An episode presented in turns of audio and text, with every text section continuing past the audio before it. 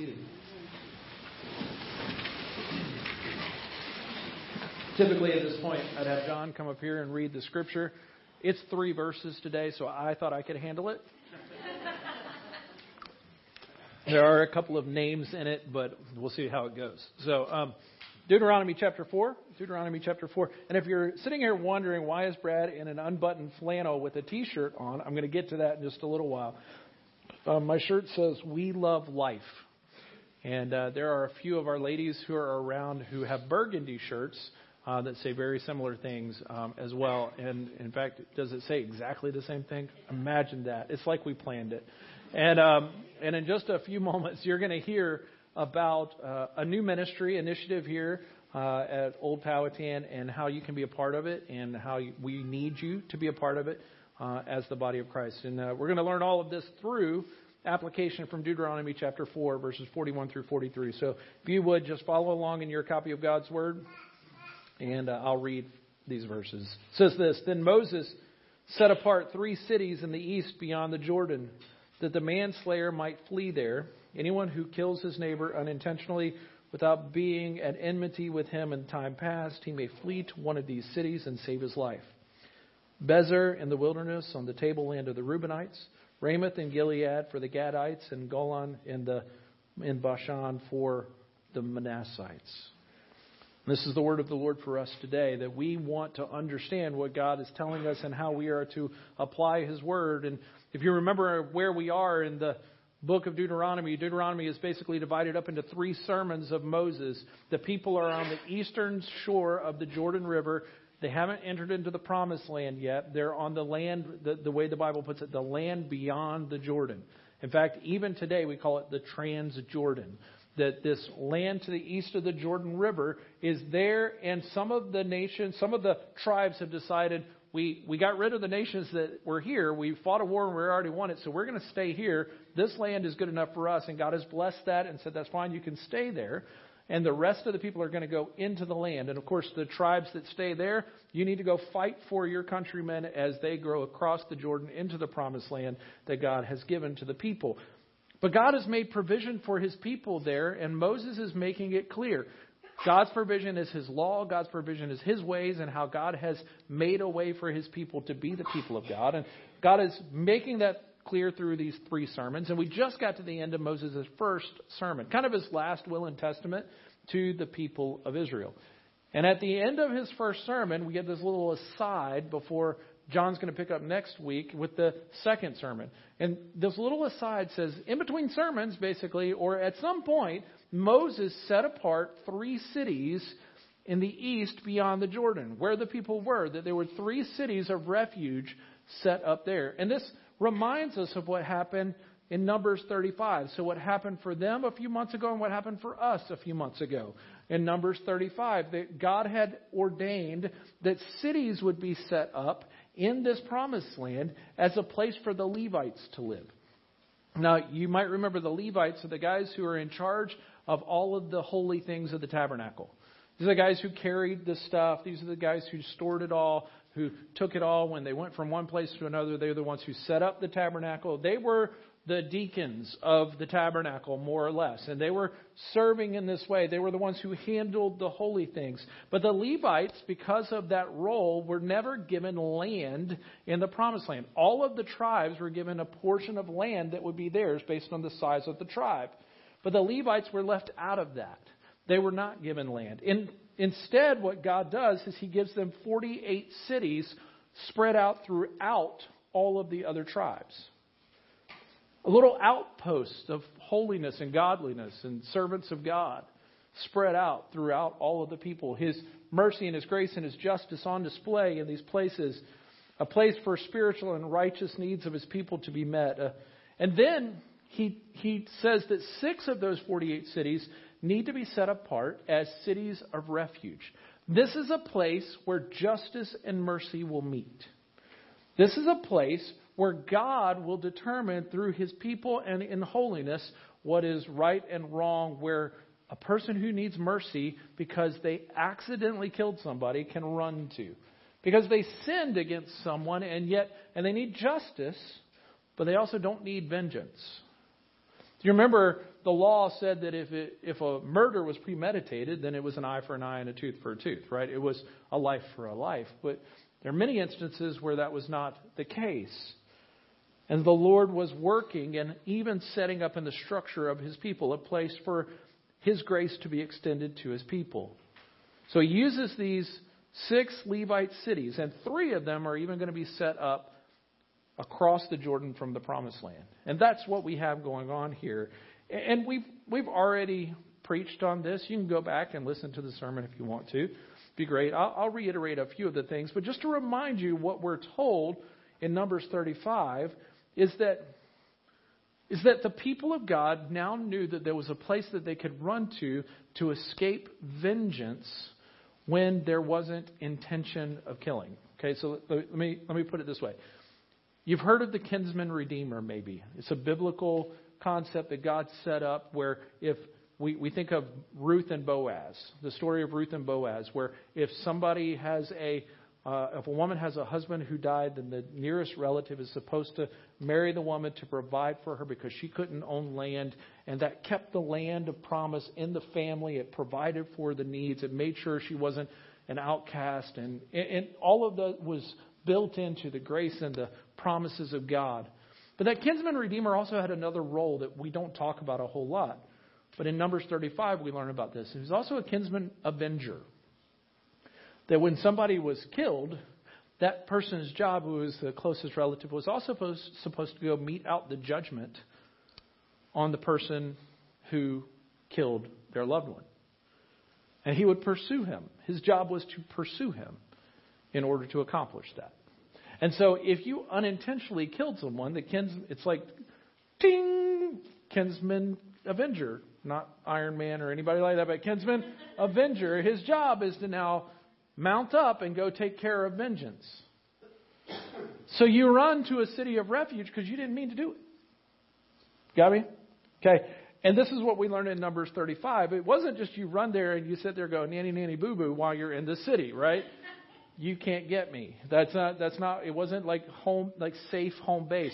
There's reality that's going on here. In verse twenty-six of Numbers thirty-five, it says this: if the manslayer shall at any time go beyond the boundaries of his city of refuge to which he fled, and the avenger of blood finds him outside the boundaries of his city of refuge, and the avenger of blood kills the manslayer, he shall not be guilty of blood. You got it? If he goes to the city of refuge, and he's found to be a manslayer, not a murderer, and then he goes outside the boundaries of the city, this place where the Levites lived, and the, if he went outside of that, he's on his own. Okay? And then it says this. It says, for he must remain in his city of refuge until the death of the high priest. But after the death of the high priest, the manslayer may return to the land of his possession. And, and and this is what God is doing. God is showing mercy where mercy is not deserved. God is showing grace where grace is not deserved. Because God is concerned about justice, but God is also concerned about his people. And his people, if they looked like the rest of the world, would just be slaughtering one another in vengeance all the time. Just think about how easy it is when somebody wrongs you to want to wrong them back. Or in your own mind, to make it right. Right? We love throwing around terms like it's not fair, that's not right. We've got to make it right. But before we get into a, just a couple of points here, I want to make sure you and I both understand this. We have a finite ability to understand what real justice is. We, we have finite brains, right? And most of the time, our concept of justice and fairness is what works best for us. Can we be honest about that? That our idea of what's just and fair is if it works best for us. Now, sometimes we feel really, really giving and we say, this is fair because it works best for somebody else. But the fact of the matter is, it's usually based on our circumstances. It's usually based on our feelings. It's usually based on... on a finite understanding of everything that's happening. We don't know everything. So how could we possibly know motives and the heart behind things all the time? Good news, God does. God's concept of truth and justice is not based on circumstances. God's concept of truth and justice and reality is not based on your feelings, not based on what happened to you yesterday or today. It's not based on your concept or anybody else's concept of fair. It's based on what is true and just, because God defines what is true and just. That this is how we know it. When bad things happen to us and we say it's not fair, we're operating in that finite reality if we don't understand what's right and fair. God, on the other hand, is taking those supposedly not fair things and turning them into beautiful realities in our life for later. Because God's concept of right and just is far different than ours. So God is speaking into the people of God to make them into a people who trust Him for justice, who trust Him for vengeance, who will really say, vengeance is mine, says the Lord. It's not mine to, to bring vengeance. That mercy is something that God gets to distribute. Grace is something that God gets to decide. And what God does here in these cities is He's putting an outpost of a place where His truth and His justice and His mercy will meet, so that the people of God can find refuge there. So, so look at just a couple of truths here. God provides for justice without vengeance. God is a God of justice. Things are going to be just and fair according to His standards, not ours, according to His standards. And this is how we know it. As Christians, we know this because all we have to do is look at the cross, right? We can look at the cross and we can see that God did not just forgive our sins. He placed all of our sins upon Jesus so that the just punishment for our sin could be taken care of, because God cares about justice. The book of Romans tells us that basically all of creation could look at God and say, you're forgiving people left and right here and not, not actually being just. So God took His Son and put Him on a cross and said, this is what justice looks like. Now, none of us would have come up with that plan. None of us would have thought that was the right idea. But this is what God's justice looks like when it is coupled with His love and His mercy and His grace, and so that justice does not just contain vengeance. See, vengeance belongs to the Lord, and these cities of refuge would give a place where true justice could be delivered, where the people could come and actually get a fair trial. The people could come and it could be found out whether they were truly manslayers or murderers. And so these cities were a place really of grace, because wherever true justice is happening without vengeance, it's a place of grace. I mean, all of us would say something evil happens, something needs to be done to make it right. The issue is we're just not people of much grace when it comes to what's going to make it right. But God is. These are, place, these are places where justice and mercy would meet. And often we think of grace as getting away with something. You ever think of it that way?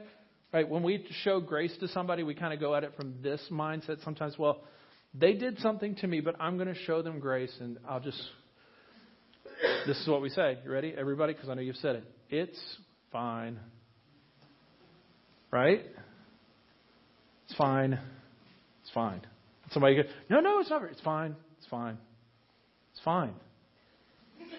That's literally, I, you've had this argument with somebody, haven't you, before? Where they keep telling you how unfair it was and you keep going, I'm, look, I'm, I'm showing grace. It's fine. That, that's not grace. Letting somebody get away with something is not grace. No, grace has to be coupled with truth and with justice. Justice and mercy have to meet. We tend to think of grace as getting away with something. God looks at grace as actually bringing people closer to Himself. Let me, let me, let me give you a picture, okay? These cities were a place where people who may be running far from God would come closer to the holiness of God. And that's where they would find grace and mercy. This is how God's grace works. It's not, it's fine. It's fine. Can you imagine if God treated us that way? That in our sin, grace looked like, no, no, no, it's fine. Because what does it's fine do? Keeps us at arm's length. It literally, it's fine literally looks like a stiff arm. But what does God do?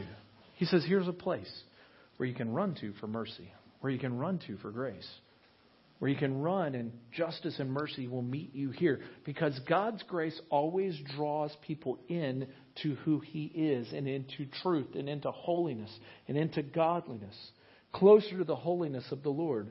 The Levites would prepare or provide a place of refuge and grace, but the perpetrator would have to stay in the city until the high priest died. Imagine if the high priest was like twenty-three. Right? And you show up. What, what are you having to do?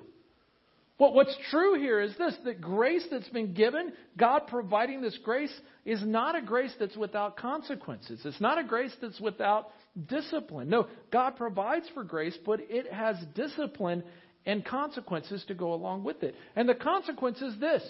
You've got to give up your life. If you want mercy, if you want grace, if you want to escape vengeance, you've got to give up your life. You've got to give up your rights. You can't go wherever you want to go. You can't go back to your land whenever you want to. No, you have to recognize the, the sin that you've committed and then give up all of the rights that you used to have and give them over to the Lord to provide for you. Does this sound familiar to anybody? So it sounds a whole lot like the gospel to me. It sounds a whole lot like what it looks like to come to faith in Christ, is to say, this is the life I live. This is the sin I bring to the table. And now I am, I'm turning from that and grabbing hold of the grace and the mercy that's provided for me in Jesus Christ. And, and that means my whole life. I don't get to leave until the high priest dies. Good news. Our high priest never dies. So you have refuge forever. This is what we can see here in this provision of the Lord. And, and I want you to catch this. There were six cities spread out throughout the people. And I love the way it's put in this passage. Each of the peoples here uh, across the Jordan, because they tended to be the ones who were like, hey, this is good enough. It's literally what they did. They got to the land. They fought a battle. And they're like, we're we're good here. We don't need to go across the Jordan to what God's promised us. Well, so they each get a city. Maybe because they were more likely to need a city. I don't know, but it seems that way. If there's three for the other uh, eight tribes that have land, and you, you get me, and three for these three tribes, maybe they were just a little needier. You know people like that, don't you? They just need grace to be a little closer to them. If you don't, it's, this may be one of those. If you don't know a person like that, you may be that person. Okay, this might be one of those moments. I want you to think about this, though. God spread these reminders of his mercy and grace out among the people. Why? Because refuge is always near to the one who runs to the Lord. It's always close to the one who would repent, to the one who would return to the Lord, just like we read in the last passages, that if you will return to the Lord and seek him with your whole heart, you will find forgiveness. When we run to the Lord, we will find refuge. We'll find grace, a grace that draws us in to true justice, to true, true holiness, a grace that disciplines us, a, a grace that makes us more like the God who is showing us grace. There's another sense, though, that we can't miss here. And this was not just about personal holiness and personal grace and personal mercy. God was setting his people up to be a culture that looked different than the rest of the culture. Because if you lived in any other nation at that time, you just slaughtered people and killed people in revenge. In fact, here's the irony of what God's doing. God decided that the tribe that would be the people who oversaw these cities of refuge would be the tribe of Levi. And if you go back into Genesis and remember Levi, Levi was one of the brothers that when their sister got raped, he decided to come up with a plan where the guys who did that, he went to them and said, hey, we'll let you marry into our families and we'll share the wealth if you guys will just get circumcised. Men, grown men, getting circumcised. And the men were like, that sounds like a great idea. It's a different time back then, right? Like, that sounds like a great idea. We can make, we can get wives and we can be rich. So they all go get circumcised. And while they're Weak, at their weakest, we read in Genesis that Levi and his brother go and kill them all. And from that point on, are under a curse from their father. And from that point on, it's one of the reasons why they he doesn't get to inherit land. Oh, the irony! That the one who would commit murder is now the one who oversees the city of refuge. Is that not the gospel? Is that not what a church is? Is that not what the people of God are to be? People who were sinners, saved by grace, to be agents of grace to the culture around them. People that understand that if we were still left in that culture, we'd be in a culture of death and destruction, of condemnation and shame. And God has taken us out of it so that we can be people of grace and mercy who speak truth into the darkness, so that light and life can come into the darkness. And this is a corporate reality. See, most of the Bible is not written to individuals. Most of the Bible is written to the people of God, the church of Christ. And each of these realities needs to be something we look at together. So here's a way I want to put it. The people of God are a refugee people. Old Powhatan Baptist Church is a refugee people. We, we're, we're already told we're sojourners and exiles, so it should be pretty easy leap to refugee. These doors back here, you walk in, these are the gates to a refugee center, where people walk through these doors and they find refuge. Some of you have experienced that. You've walked in with shame and condemnation. You walk in and you find peace and mercy and truth and discipline and all that's wrapped up in what it is to be the people of God. But we as God's people need to understand that each of these cities was meant to be a place of refuge, because God's people are a people who take refuge. That we're a people, like Psalm thirty-six says, how precious is your steadfast love, O God, the children of mankind take refuge in the shadow of your wings. David in Psalm sixty-one cries out to the Lord when he was at his weakest to find rescue and refuge in the Lord. And the people of God, we are a refugee people who only find rest and belonging and discipline and holiness in the refuge provided by God. And so if we're a refugee people, we have to be a people who provide refuge for others. We have to be a people who say our identity as refugees opens our hearts to other refugees. And as sinners who have found refuge in the grace of the Lord, we extend that same grace to others. Each of these cities was a place for the Levites, a, a place where the holiness of God was supposed to be put on display by the presence of those who were tasked with taking care of the holy things. They were actually empowered by God, by calling and by His Spirit, to take care of the holy things. Who does that sound like? Us? That we are a people who have been empowered by God, by His calling and His Spirit, to take care of the holy things.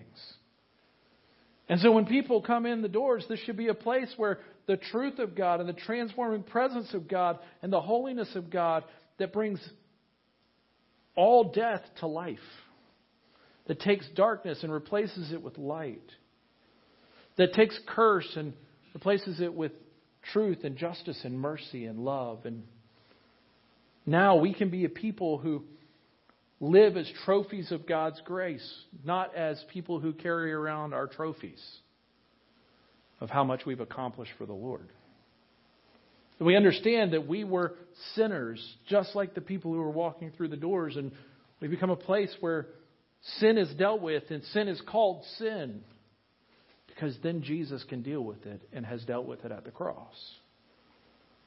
And we don't hide our sin, because we're refugees just like anybody else. We were sinners who were carrying our shame, and others will come in here carrying their shame, and we point them to Jesus, who can carry their shame for them. See, each city was supposed to be a place for truth and grace to be evident. A place that would represent what Jesus would one day do. when he would come and tabernacle among his people and reveal the glory of God, glory as the only one from the Father, full of grace and truth. These cities were supposed to be a place where this grace and truth would be evident, and so is the church.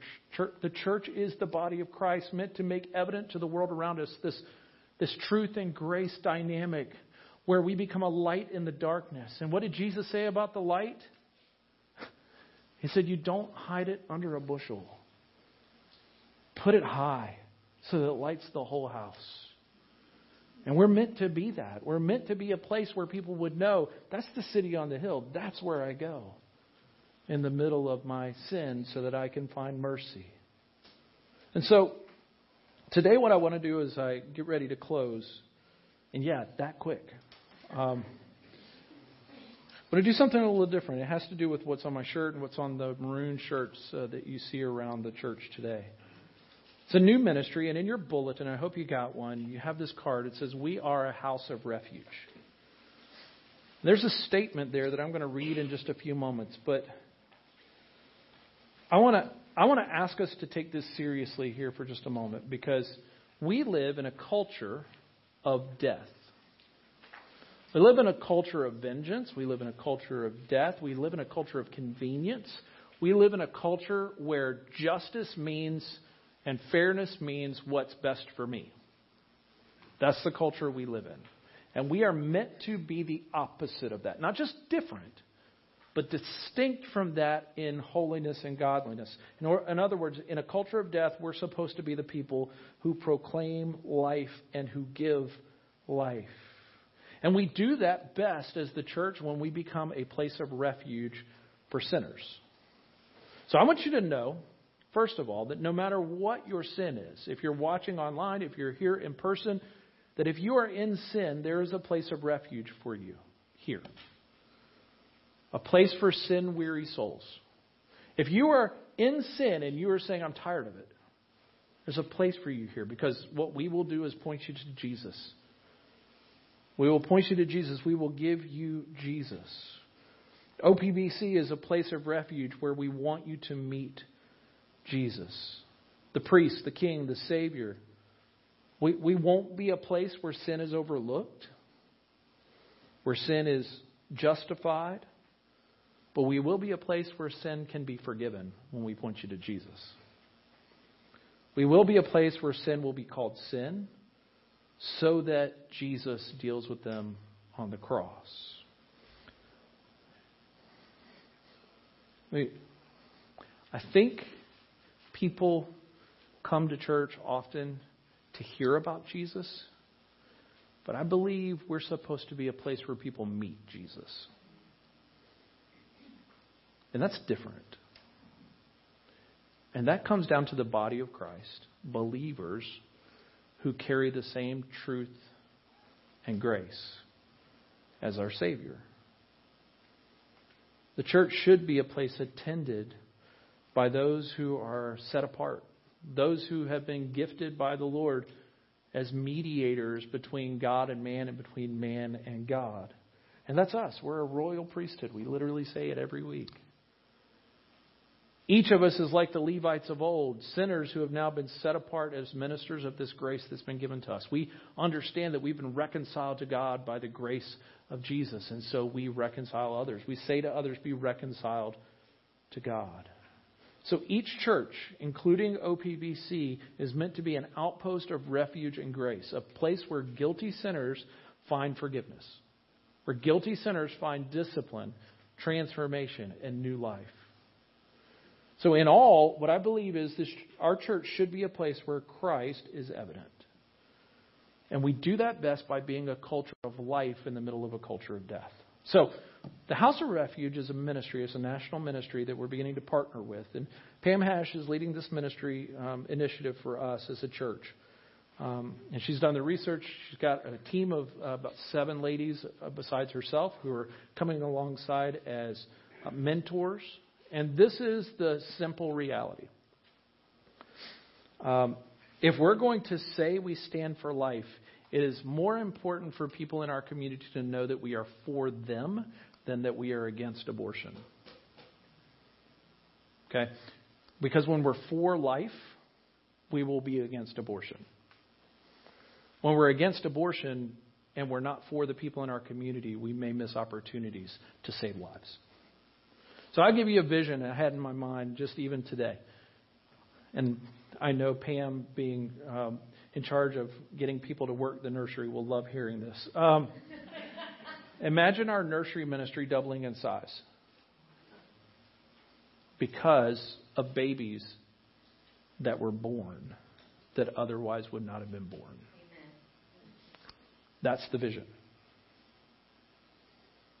Imagine families here who have an extra bedroom, an extra space, say, we have a place for a child or for a, a family or for a mom and her unborn child.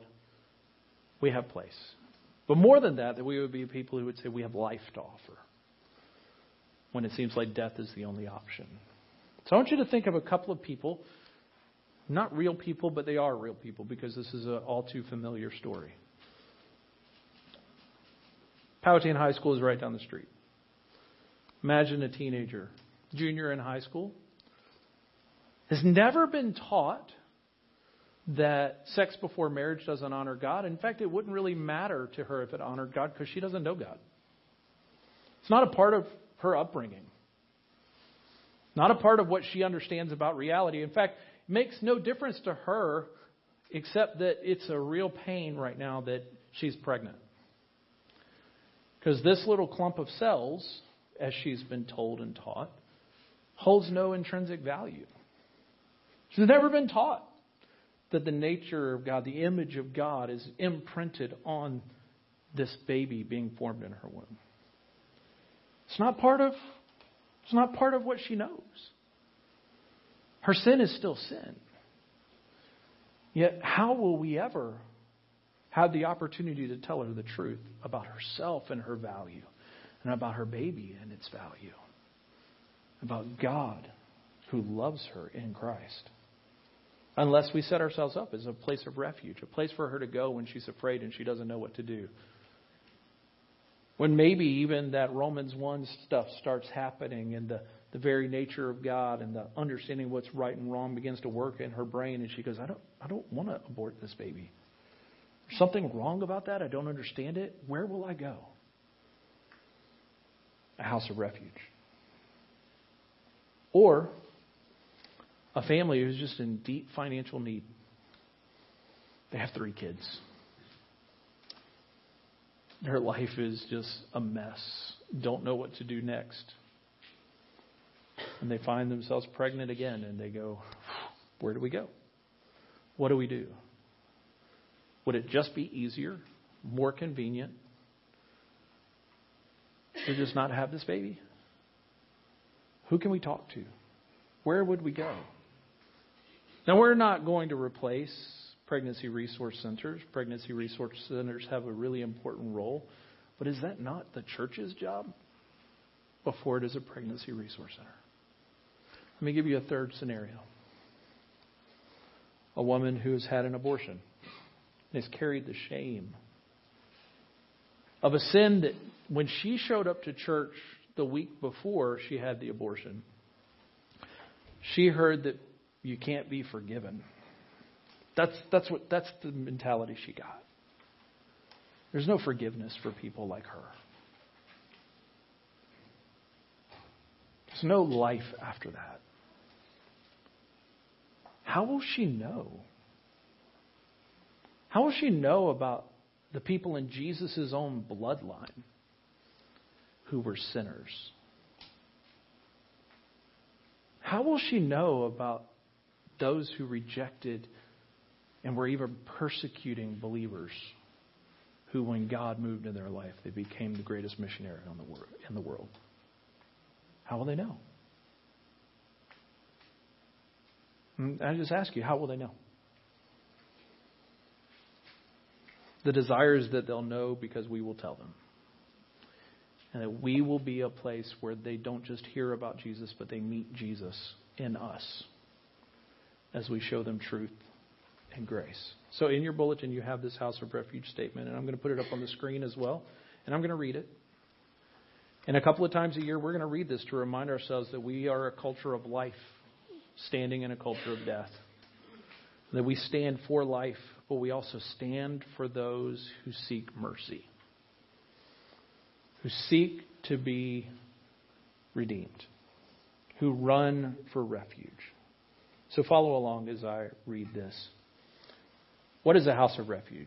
Our church is a house of refuge. This applies to everyone in this church or people you know who need a place of refuge. So if you're here today and this is you, you say, I'm pregnant right now. I don't know what to do. It'd just be easier. I know, but I don't want anybody to be ashamed of me. I don't want anybody to know. I just want it to be quiet and private. We have counselors here. We have mentors here who would love to talk to you, pray for you, and we will make sure you meet them. If you're here today and you say, I'm carrying the shame of something I did in my past, we want you to know that there's freedom in Christ. And we want you to know that freedom. So our church is a place. And this applies to everyone in this church or anyone you know who needs a place of refuge. Next slide. Here's what we believe.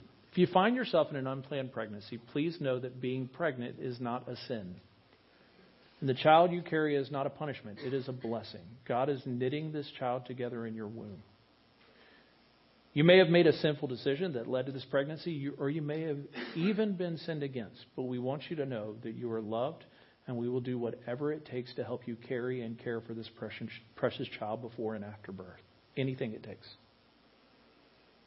We can never support or encourage a woman to have an abortion because the child you carry is made in the image of God and is intrinsically valuable and loved by God. You need to know how we will respond. Here's what we won't do. This church will not gossip about you, shame you, or abandon you. This is a house of refuge, and we will not allow the family of God to harm one another with words or actions contrary to the Lord our God as revealed in his word. But here's what we will do. We will do everything in our power to remove whatever obstacles stand in the way of you having this child.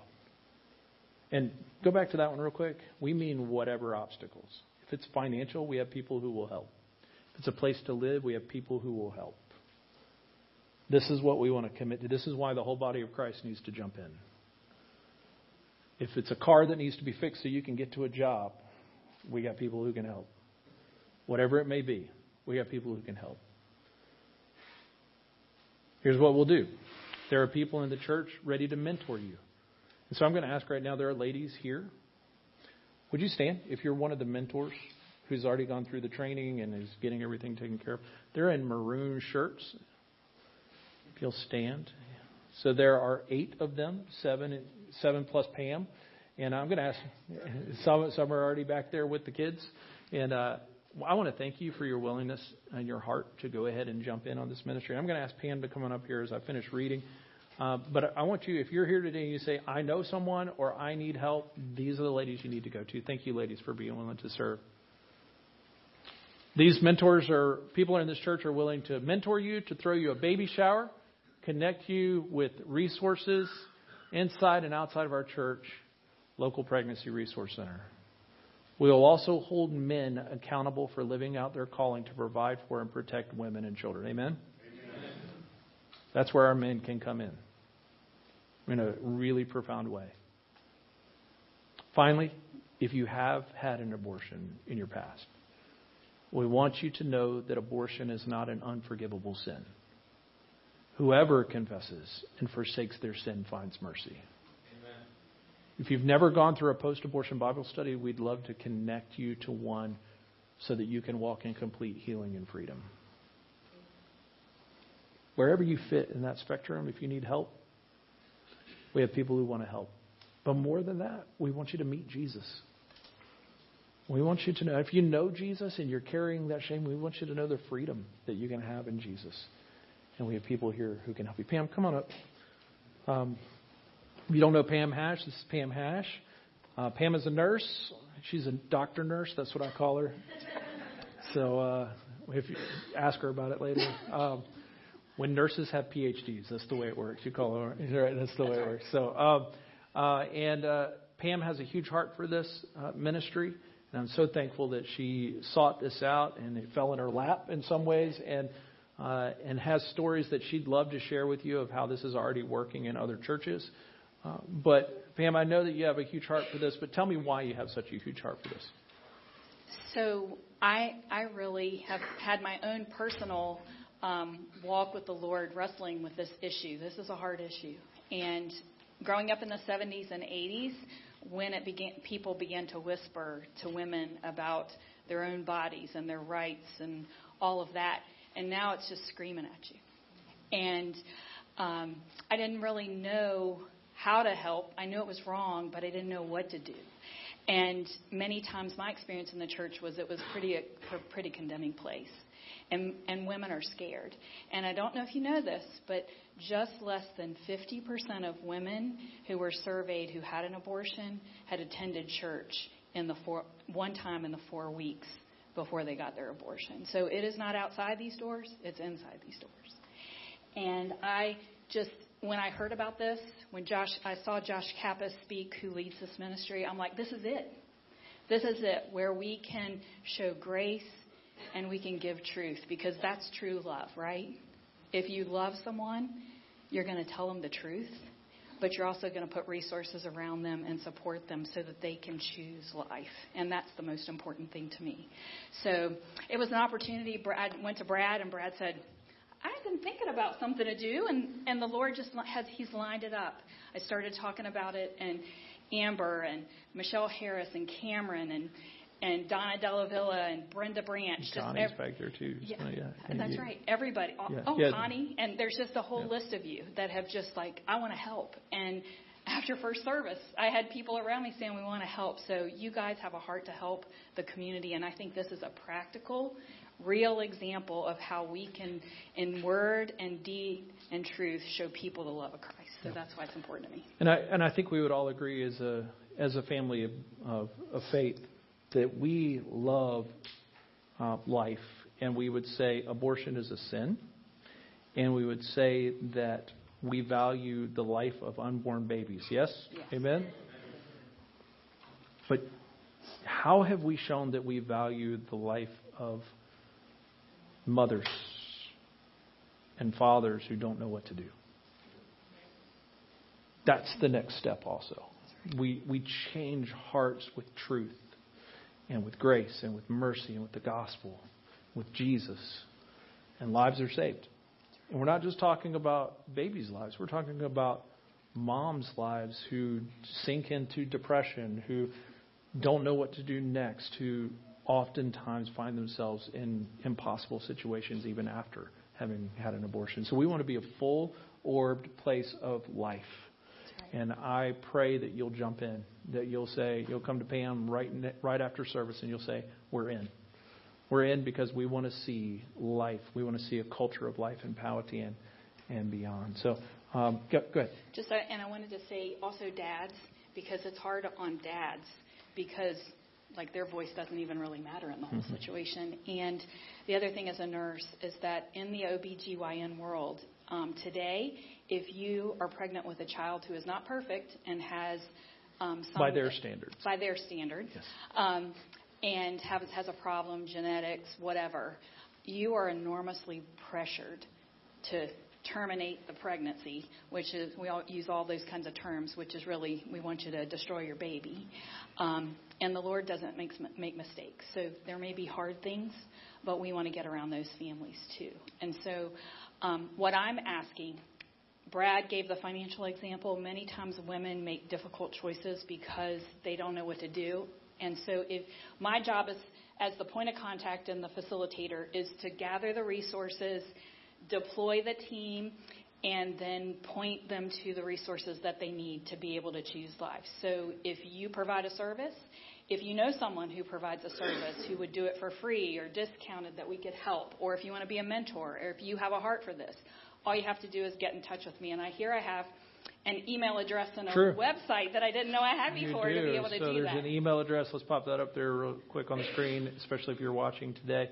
Refuge at powhatan baptist dot org. You can email that, and she'll soon have access to that. She literally she didn't know when she walked in here today. And then on our on our website, uh, Uh, w w w dot powhatan baptist dot org, there's a banner across the top that says, we are a house of refuge. Find out more here.